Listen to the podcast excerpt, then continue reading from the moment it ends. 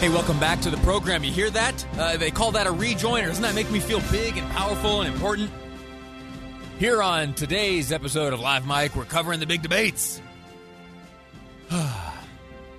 I would not have any idea on how to handle topics uh, of this magnitude, uh, presidential debates, uh, elections, uh, anything like that, if it weren't uh, for the great Doug Wright. As you have heard me repeat over and over, because really I'm just trying to uh, bask in his glow. I worked for for Doug for a number of years as his producer. I-, I, was his producer, Amy, back in the day. And, Doug has a, has, a, big day today.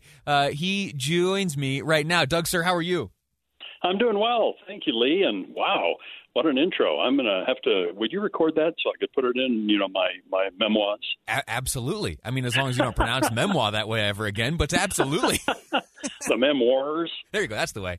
Uh, yeah. Listen, you ha- have a big day. There is a presidential debate, uh, which I, I, presume that you'll catch on the TiVo later on, because uh, you also this evening will be moderating uh, the gubernatorial debate between uh, the Democratic nominee and the Republican nominee. We'll get into that uh, a little bit later, but I wanted to say that it doesn't feel exactly right to be working here at KSL and not traveling around the country chasing down these candidates with you like we did in the old days? You know, we had a great, great time. 2012, especially, was just a a golden year, and we were all over the country, not just at the conventions in Charlotte and in Tampa. We were everywhere, and oh my goodness, what an experience that was for me, and I hope for you. We we just had a great time, and it was it was so good working with you back then. Uh, you know, just a great, great producer, and now a great, you know, great talk show host. Keep going keep going. you want them for your memoirs too? that's right. That's right.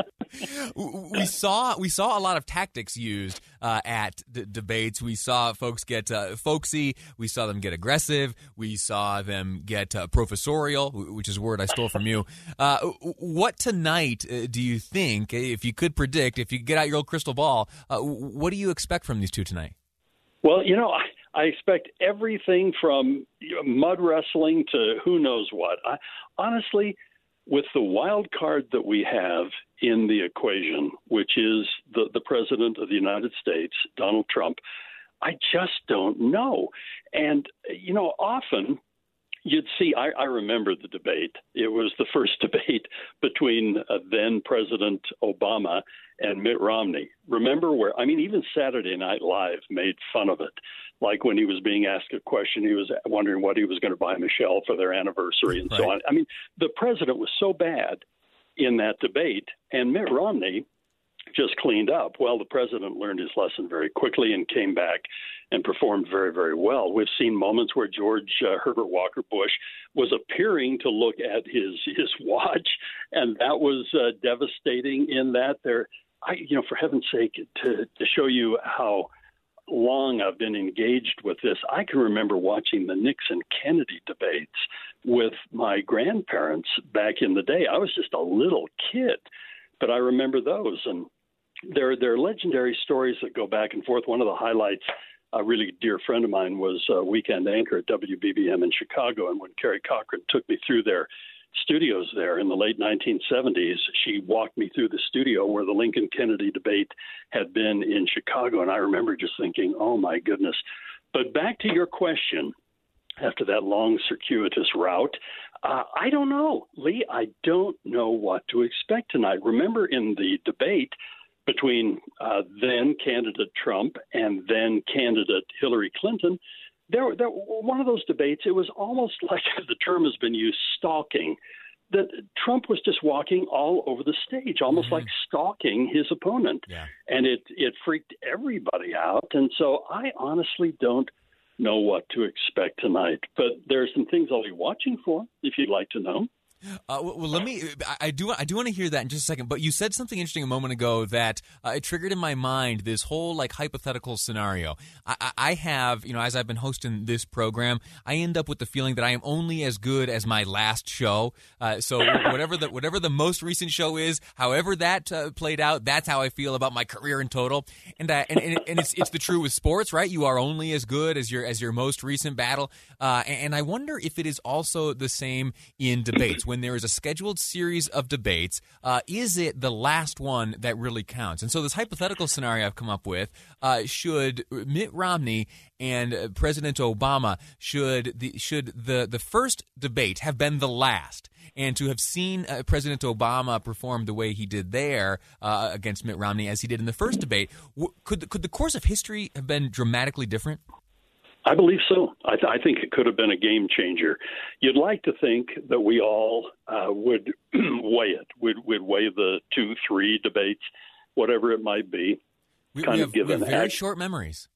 Yeah, given aggregate score, but no, we we usually, and the closer it is to the election, the last event that happens tends to be the one that you remember and has the impact on you. You know, there was a president of the United States that is highly revered uh, in military capacity and as, as a president, a Republican president.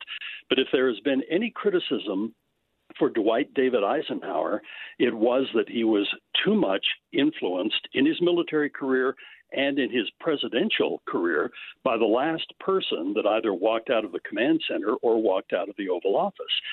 And I think the American people in general have that same fault, as it were. We are too much influenced and we weigh too heavily the last thing that we witnessed. And these candidates are, are smart. They have smart teams with them, and this principle is a real one. And this may be this may be a warm up. I mean, the, the, the real battle may be debate three. Yeah, no, ab- absolutely, absolutely.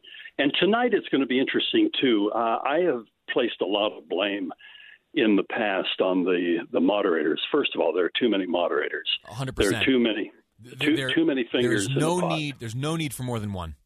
That's right. And uh, honestly, Lee, I, I, and I understand it sometimes where they have the national moderator, and then if they're in a particular town, they okay. have somebody from Cleveland or they have somebody from Salt Lake City for the vice presidential debate. You know, I'll, I'll throw them a bone on that for a question or two. But it ends up being a circus. And then I love the big pronouncement you always get at the beginning of a national debate, especially that we are going to adhere to these rules. We expect the audience to be quiet. We will give each candidate this and this and back and forth.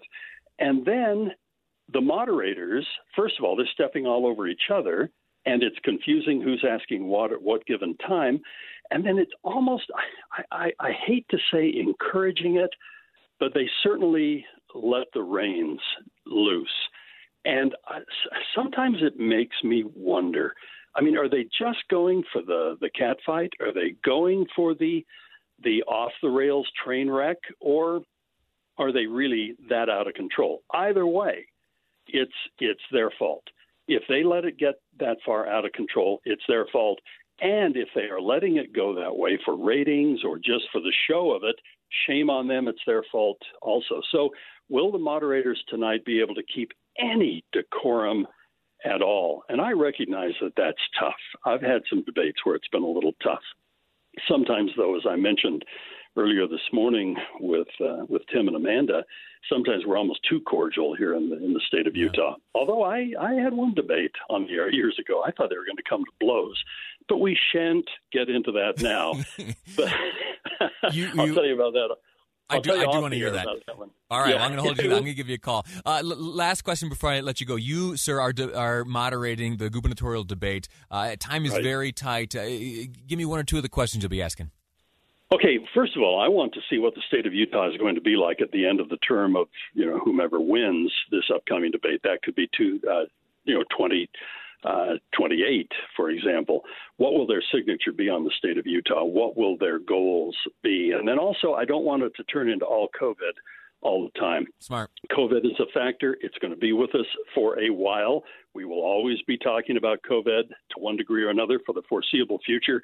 But Utah has a much bigger future than COVID, and I want to get into that. Very good. Looking forward to it, sir. Uh, my friend and coworker, the great Doug Wright, moderating tonight's gubernatorial debate. You can hear that here on KSL News Radio. Uh, also, just a, a, great person to chat to, look back at history and understand, uh, really in good context, what tonight's presidential debate means, uh, both for uh, tonight and for the election at large. Doug Wright, again, thank you. My pleasure. Thank you, Lee. All righty. Uh, we're going to take a break here. And when we return, we, have had a, a, good, serious chat here about the debate. We're going to lighten things up a little bit in the next segment. And I'm going to ask you uh, to pull out your presidential debate bingo card. Yeah, we're, we're doing it. We're going to do it. We're going to play bingo next. What do you expect to see uh, on the lighter side of things tonight during the presidential debate between Donald Trump and Joe Biden? Presidential debate bingo next on Live Mic.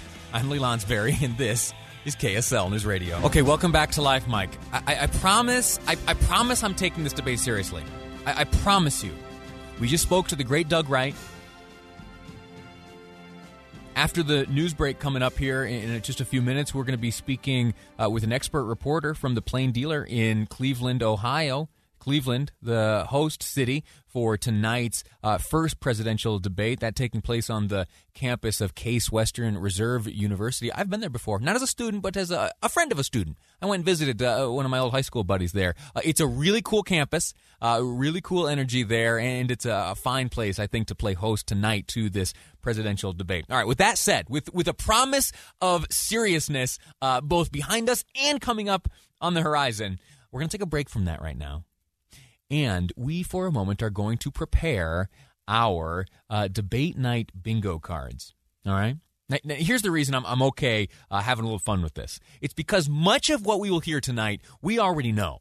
You've heard me, uh, you know, quasi complain about the topicality of tonight's debate. We, we were treated to an early release of the topics, uh, those including the Trump and Biden records. Uh, so ask yourself, how do you think Trump is going to characterize his record? How do you think Biden will characterize his record? I think it will be, uh, I think it will be rather positive in nature. I think that th- that each candidate will attempt to shine a positive light on uh, their respective records and uh, the inverse true as they offer commentary on their opponent's record. So, moving on in the topic list, the Supreme Court.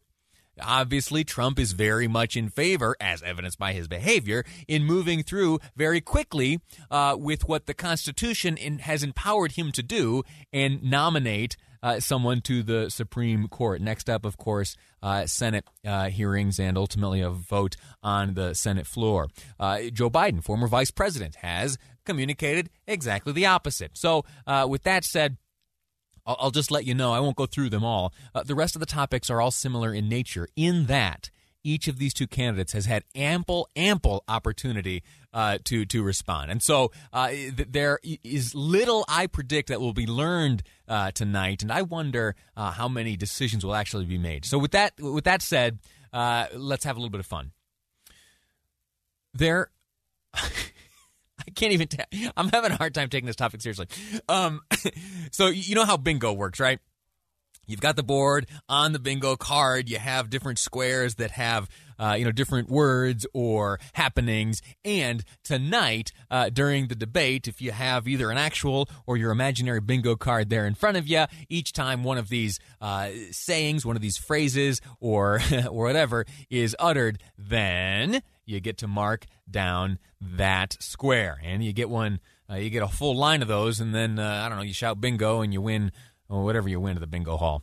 Uh, so again, debate tonight. It's bingo time. Uh, ask yourself what you think will be heard. So let me go through uh, a list uh, that uh, that our own producer Gustavo has uh, prepared here. Uh, there are some interesting ones. So on the, on the Biden side, um, so so this will be the, the, the use of a, a malapropism. Now, when when Gustavo gave me that word, I thought, hold on a second, I don't know what a malapropism is, and so he was very he was very kind uh, and gave me a definition. And so, uh, so for Biden tonight, uh, there are those who will be looking for malapropisms. Definition of that word malapropism is the mistaken use of a word in place of a similar sounding one, often unintentionally amusing uh, as in, for example, dance the flamingo instead of dance the flamenco. All right, you get that one? Uh, I, I think I do that on occasion. I, I know I'm in the talk business, and I shouldn't really have uh, habits like that or hang-ups like that. Uh, but I, I, know, in addition to my stuttering and stammering that you hear ad nauseum, I think that there are occasions where I uh, use malapropisms. If you if you catch me using one of those, uh, why don't you send me a text? Call me out on that. Five seven five zero zero. That's the Utah Community Credit Union text line. In addition uh, to that, uh, folks listening to Biden tonight will be looking for him to use the word folks uh, references to the middle class. Uh, also, you, you, know you've heard this one. Uh, close your eyes and just envision uh, Vice President Biden on a stage uh, making a point and starting that sentence and starting that point with the word look, look, look, look, look. Let me give you the straight dirt here. Look, look, look. You get that one? I hear I hear it cr- crystal clear. Uh, next one, Joe Biden tells a story about some average Joe, quote, average Joe work- worker that he met on the ca- uh, on the campaign trail, and then uh, also references to his time working with uh, President Obama, uh, of course. Now, let's jump over to uh, the Trump side of things. So, as you hear uh, President Trump speaking tonight during the debate, uh, keep an ear open for some of these phrases huge, huge. Uh, China, you know, said in that special way that he does. In fact, I think I have. Here we go. Here we go. This is what I'm looking for. Sometimes they say huge. Sometimes they say huge. so if you hear that tonight, if you hear if you hear huge uh, pronounced in that special Trump way, uh, you get to you get to make a, a mark on your bingo card. And then China, you know, pronounced in that special Trump way. China. China.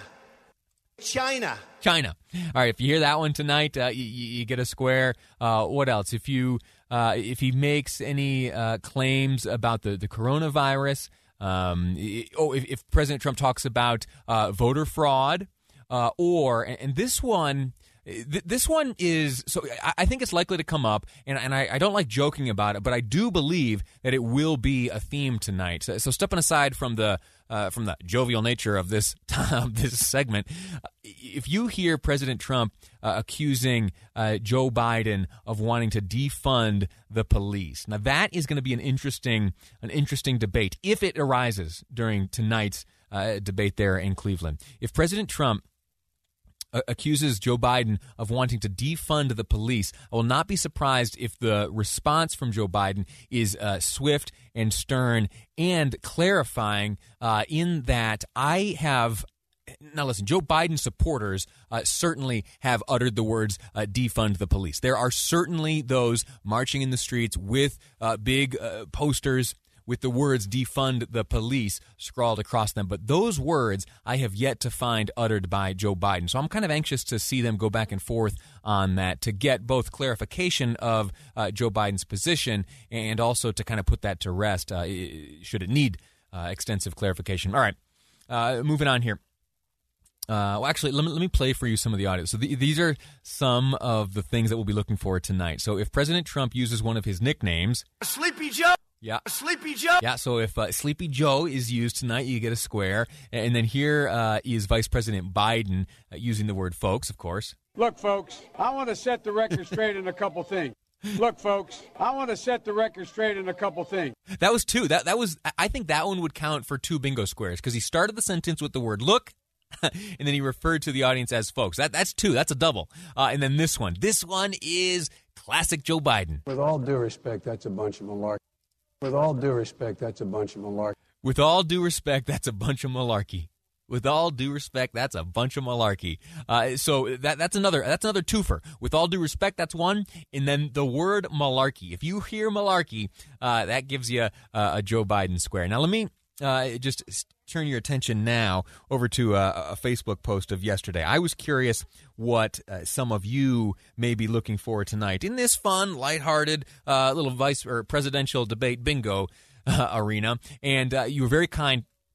I asked what's on your presidential debate bingo card. Uh, the response is pretty funny, a lot of good ones. And you know what? If, if you want to go on there and add to this, it'd certainly give me a kick. Uh, so would you do that? Lee Lonsberry on Facebook. Now, uh, you want to look for the live mic logo. It's up in the corner. Uh, if you wouldn't mind, make your way over there. Uh, like the page, of course. You know, the bosses like seeing my, my numbers uh, boost any chance I, I, can get. But also, while you're there, the most recent post uh, looks at uh, th- this question What's on your bingo card for tomorrow's debate? I, I posted it yesterday, so you know, the, the, timing's a little off. But go on there, read what others have said, and add their what you think you'll see tonight, and I'll go through a few of these real quickly. Trump University, reference to Trump University, reference to Hillary's emails, uh, reference to Hunter Biden's finances, reference uh, to debt to Russia, uh, reference to uh, President Obama, Sleepy Joe, Russia, fake news, $750, Stormy, you get that one, and Ukraine. All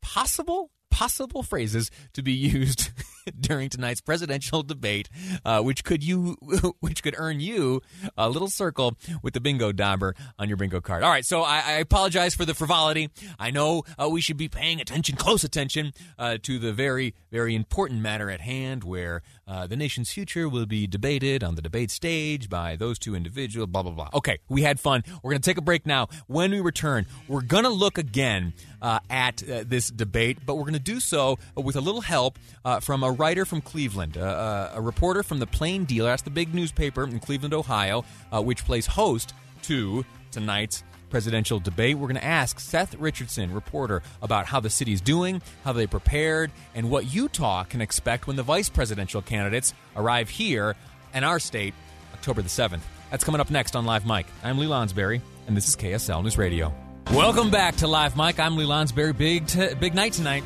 in the world of politics. The first debate between President Trump and Democratic nominee for President Joe Biden will be live from Cleveland. And some, some are speculating this could be the most watched political event in American history. The most watched political event in American history. Does that ring true to you? Do you think that the excitement surrounding what's going to take place tonight in Cleveland uh, will equate to the most watched political event in American history? Fascinating. The the Plain Dealer is the name of the big newspaper in Cleveland, and that paper has been closely covering the debate tonight, uh, and it's been reporting on the stakes for each candidate. Listen to how many eyes and ears could be on the debate tonight. A little background: in 2016, the first de- debate between then Republican nominee Trump and Democratic nominee Hillary Clinton pulled in 84 million viewers. That's huge. That, that, that's, a, that's a massive audience that doesn't even count the people who were uh, watching at parties and bars or restaurants or offices or even on C-SPAN. Uh, tonight, though, tonight, okay, in 2016, 84 million viewers. Tonight, there are predictions of close to, and if not more than, 100 million viewers for Biden v. Trump. Uh, that, according to the the plain dealer. Why is there so much interest in this debate. Seth Richardson, uh, a, a, reporter, in fact, the lead politics reporter with the Plain Dealer in Cleveland, joins us right now. He wrote a, a viewer's guide to the debate tonight. So, first off, Seth, thank you for your time. Hey, thanks for having me, Lee. Yeah. Uh, how has Cleveland been preparing for the debate tonight? Well, you know, as you can imagine, uh, there's been a lot of prep work going on um, over at the. It's going to be hosted at the Cleveland Clinic in Case Western Reserve University at the uh, Samson Pavilion over there. So there's a lot of inside work, obviously, because you know you have a lot of coronavirus restrictions going on, right? Can't have a large crowd and have to have social distancing and those kinds of things. But you know, with uh, presidential debates come you know large crowds that follow them, right? These are usually uh, high fanfare events uh, for protest, activism, organizing, all sorts of things.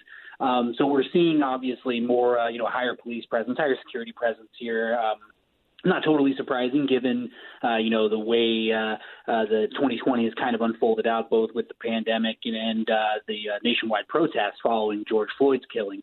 Uh, so yeah, we've, we've we've just seen a, a pretty big increased police presence. The governor has dispatched the National Guard up here if they are needed. It's just a preventative thing to you know, counter any kind of uh, uh, large protests that are going to happen. But the the real odd thing is while while there is this heightened security that you see everywhere, um, you know, so far there there haven't been kind of these these throngs of people in this big uh, uh, sort of fanfare that you see in other years. You know, partly because it's such a limited debate and uh, you know, people aren't really, you know, too keen on going out uh, uh, this time around. So it's sort of this weird uh, night and day approach you you've reported there's anticipation of uh, of up to 100 million uh, viewers tonight. Cle- Cleveland is no stranger to, to big events. I was there myself in 2016 covering the Republican uh, National Convention there. Uh, I also, when I was younger, I would travel back and forth to Cleveland to see LeBron James play. You you you guys know about big crowds.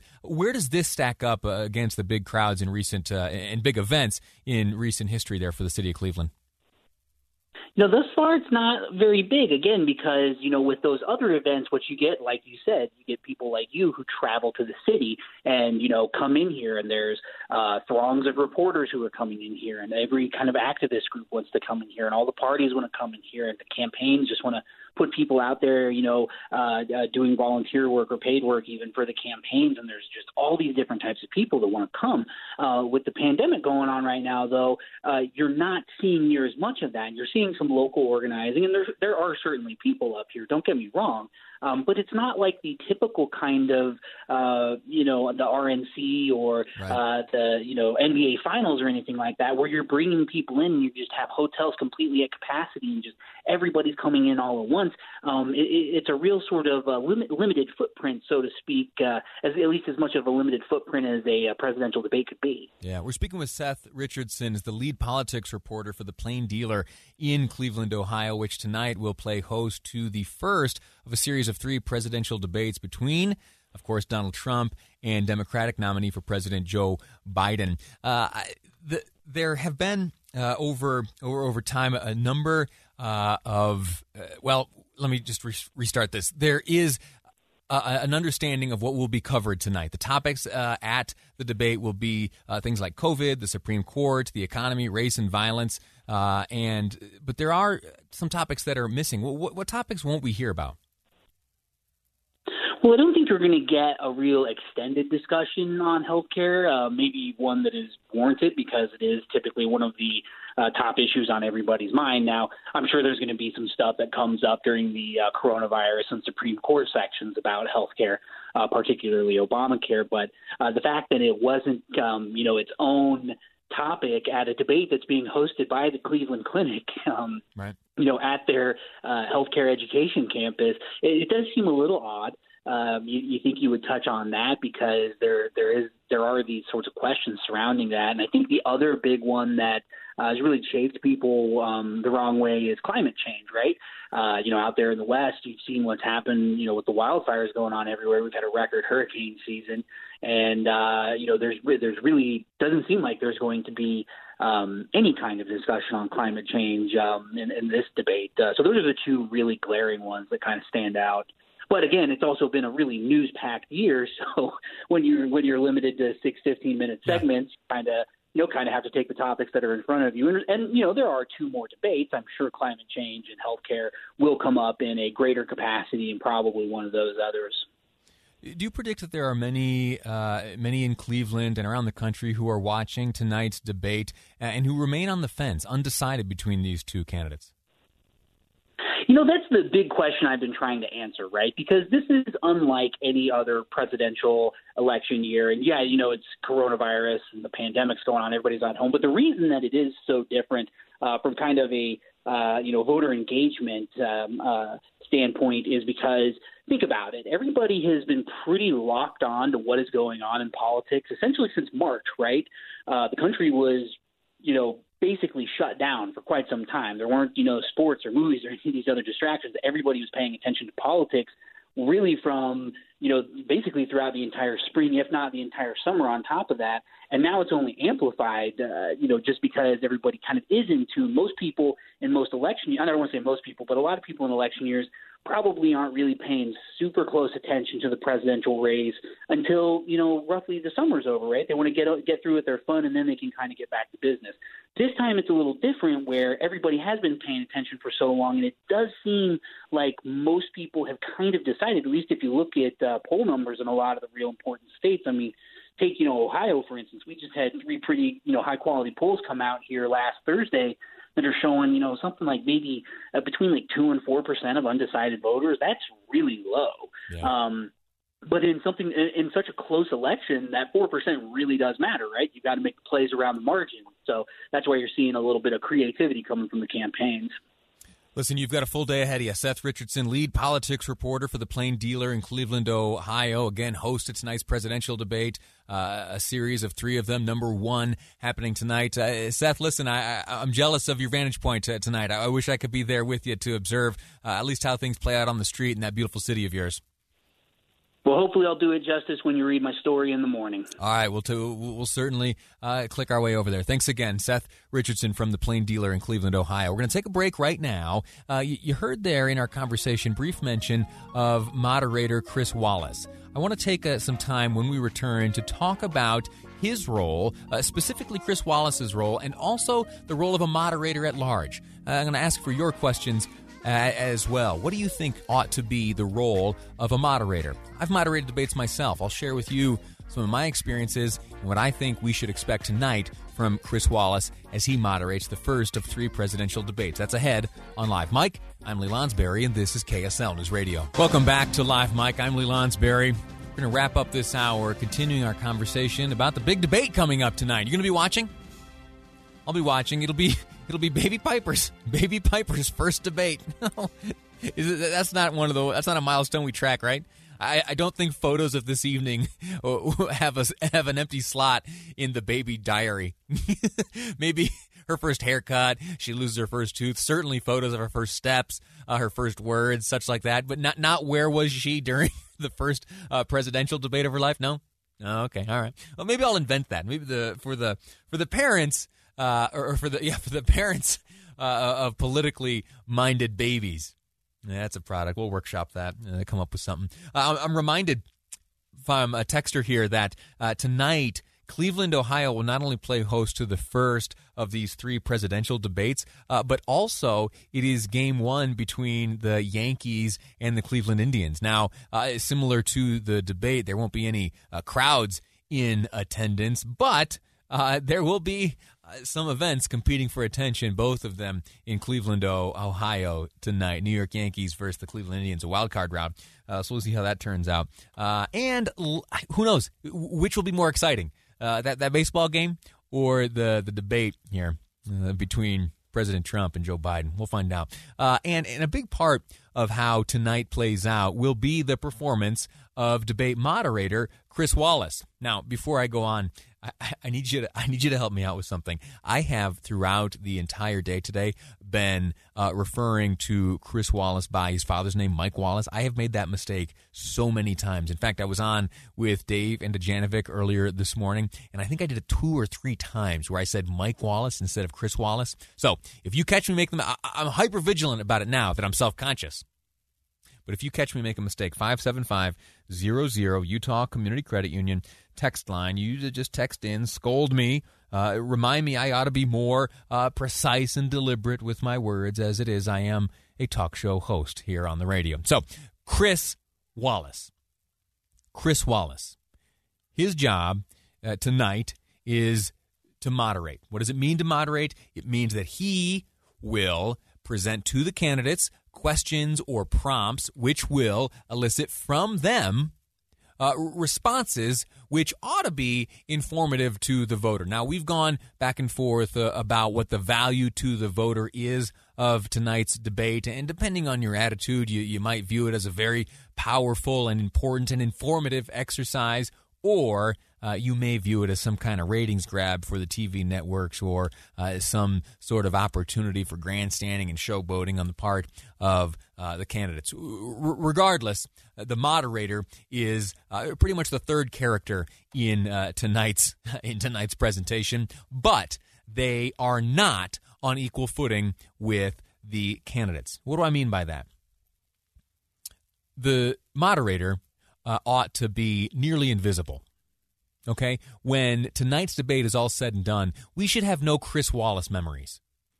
We shouldn't uh, ask ourselves, or we shouldn't be, uh, you know, standing around the water cooler at work tomorrow saying, "Hey, uh, you remember when? Remember when Chris Wallace really like held their feet to the fire and did all that fact checking uh, on the fly, and uh, you know had that gotcha moment, and he really got them both, and n- none of that. We, we should we should not even remember that Chris Wallace participated.